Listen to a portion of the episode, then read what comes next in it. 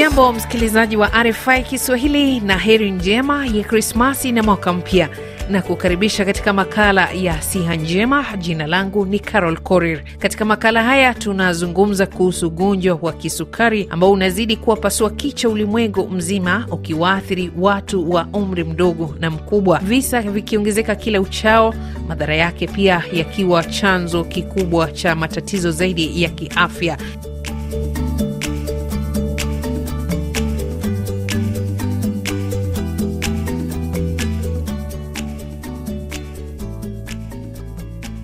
Nchini Sudan, mwendelezo wa ugonjwa huu si tofauti na ulivyo katika mataifa yanayoendelea. Kutueleza zaidi, huyu hapa James Shimanyula. Profesa Javase Yak ni mkurugenzi mkuu wa kitengo cha kudhibiti ugonjwa wa kisukari nchini humo.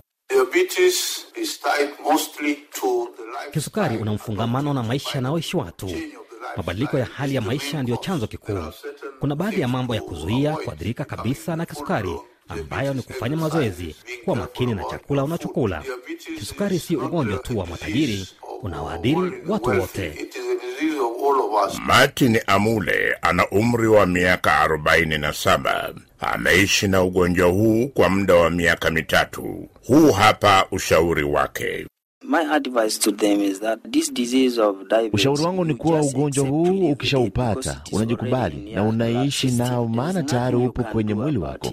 Huwezi kufanya chochote, ila unaweza kudhibitiwa na unadhibiti.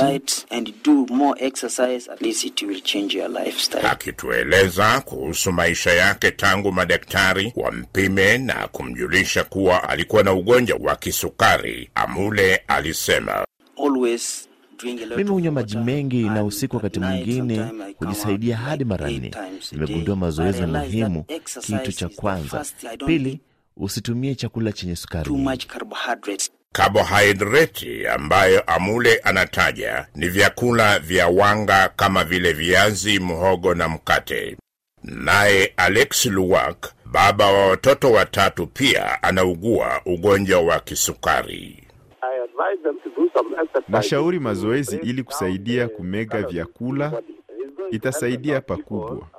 Watu wengi walio na umri ulio zaidi ya miaka 40 huwa hawafanyi mazoezi, kisha wanatumia chakula chenye carbohydrate. Ushauri mwingine wa kuishi ukiugua ugonjwa huu unatolewa na Janet Malwal ambaye anaendelea kupambana na ugonjwa huo. Ushauri wangu kwa watu wa Sudan Kusini, tuachane na chakula cha mafuta mengi na mitindo ya maisha ya magharibi, turudi kwa vyakula vya asili na tufanye mazoezi. Punguza sukari na chumvi na ufanye mazoezi. Shirikisho la kimataifa la ugonjwa wa kisukari limeorodhesha ugonjwa wa kisukari nchini Sudani Kusini. Linasema ugonjwa huo umekuwa ukipanda kutoka asilimia 6 hadi 8 kuanzia mwaka 2021. Nchini Kenya hali si tofauti. Na kupata picha kamili, nimezungumza na Daktari Yusuf Mahat kutoka hospitali ya rufaa ya Nakuru. Naam, eh, ugonjwa wa kisukari inamaanisha ya kwamba sukari ya mwili imeenda juu. Eh, katika mwili kuna kiungo muhimu kinachoitwa kongosho. Kiungo hiki ndicho eh, kina kinaweza kutoa eh, homoni inayoitwa insulin. Hili homoni kazi lake ni kushukisha eh, kiwango cha sukari katika mwili. Katika wagonjwa ambao wana ugonjwa wa kisukari, unapata ya kwamba aidha kongosho halifanyi kazi, kwa hivyo insulini haiko kwenye mwili, ama mwili yenyewe haisikii ile utendaji kazi wa insulini. Kwa hivyo unapata kwamba sukari inaenda juu katika mwili. E, ningependa kujulisha wasikilizaji ya kwamba kuna aina mbili za, ya kisukari. Kuna aina ya kwanza ambayo inaitwa kisukari aina ya kwanza ama diabetes type 1 na kuna aina ya pili kisukari aina ya pili ama diabetes type 2. Uh, mara mingi aina ya kwanza inaathiri sana watoto wachanga na vijana wa umri wa kati.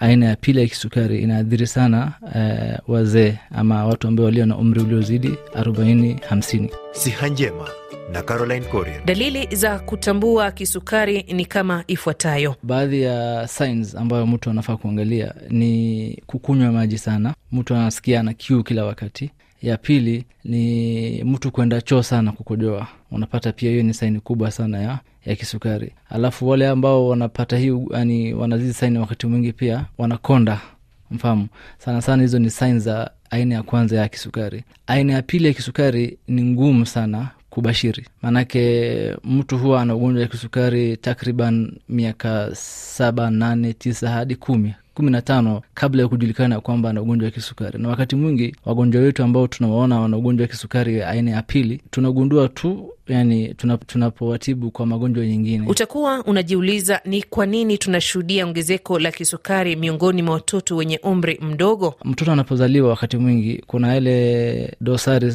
anazozaliwa nazo mara mingi na dosari hii inaweza kuathiri kongosho. Sasa kongosho ikiathiriwa na dosari ya kuzaliwa ama congenital problem unapata ya kwamba ile kongosho haiwezi kuzalisha insulini in- inavyofaa kwa hivyo mtoto mchanga ambaye kongosho yake halifanyi kazi atakuwa hana insulini ya kuweza kudhibiti sukari katika mwili. Na maanake utaona sasa watoto wadogo wengine e, wana sukari wana ugonjwa wa kisukari. Ukija kwa ujauzito kuna magonjwa mengi ya ujauzito. Magonjwa haya ambayo wakati mwingi yanaathiri mama yanaweza kuaffect e, vile ambavyo mtoto ana, anakuwa katika ile nyungu ya, ya, ya, ya, mama. Sasa mama akiwa na ugonjwa for example ka, kama ile ya ya shinikizo la damu unapata wale watoto wanapata dosari moja au nyingine. Sasa unakuta ugonjwa wa mama unaweza kuathiri mtoto ile kukua kwa mtoto kule ndani. Viungo vingi eh, mojawapo kongosho halikui vizuri na baadaye mtoto anazaliwa akiwa na kisukari. Lakini haimaanishi mama akiwa na sukari lazima mtoto akuwe na ugonjwa wa kisukari. Akina mama wajawazito pia huwa kwenye hatari ya kupata kisukari wakati wanabeba mimba. mara mwingi eh, ile kisukari ya wakati wa ujauzito ama ile inaitwa kwa lugha ya kimombo gestational eh, diabetes. Ni ugonjwa wa kisukari ambayo wakati mwingi unamshika mama wakati wa ujauzito peke yake. Anapojifungua basi baada ya mwezi mwezi ama wiki zifuatazo sukari yake inaweza kurudi hali ya kawaida. Lakini wakati mwingine unapata mama anapata ugonjwa wa kisukari wakati wa ujauzito lakini ile kisukari hairudi ilivyokuwa zamani. Kwa hivyo anaendelea kuwa na ugonjwa wa kisukari kwa maisha yake pia Matibabu ya kisukari ni kuongezwa insulin inayotengenezwa nje ya mwili. kama kongosho halizalishi insulini tunatengeneza insulini pale nje katika maabara na tunaweza kumdunga yule mtu wakati fulani kama wakati tatu kwa siku. Kujaribu kufanya vile mwili mtindo mfua, ya, ya mfuatano wa mwili inavyofanya. Kwa hivyo mtu akitaka kula anadunga ile insulini alafu anakula. Aina ya pili ni kutumia tembe e, na tembe tunatumia sana kwa diabetes aina, aina ya pili. Ukiwa tayari umepata ugonjwa wa kisukari au una mgonjwa unayemuguza, kitu kikubwa ni kuzingatia ushauri wa daktari kuhusu dawa na pia matunzo ya kila siku. e, mtu anapokuwa na ugonjwa wa kisukari kinga zake za mwili zimeshuka chini. Naam. Na sana sana, sana tukaangalia mguu kulinganishwa na mali roho ipo mguu iko mbali sana. Shaona e, na wakati mwingi kuna zile mishipa za kufanya mtu ahisi uchungu zinaanza kuathirika kutoka kule chini. Sasa unapata mtu ana kisukari lakini zile mishipa zake za kuhisi uchungu zimepungua. Kwa hivyo ni mtu ambaye anaweza dungwa na msumari ama dungwe na mwiba na asiwezi kuhisi na asipoweza kuhisi baada ya kudungwa wakati mwingi unakuta pale inakuwa na kidonda kikubwa. Ni muhimu sana kwa watu walio na ugonjwa wa kisukari waweze kuvaa viatu ambavyo tunaita open ama viatu pana na waweze kuangalia hali za kucha zao mara kwa mara waweze kuangalia mguu zao kwa macho yao maanake ile kuhisi uchungu wakati mwingi inakuwa imepungua. Kuosha na kukausha mguu zako Kufikia hapo tunatamatisha makala haya. Shukrani kwa mwenzangu James Shimanyula. Mimi ni Carol Korir nikikutakia kila la heri. Tuungane tena mwaka mpya wa 2024 tukijaliwa na Mwenyezi Mungu.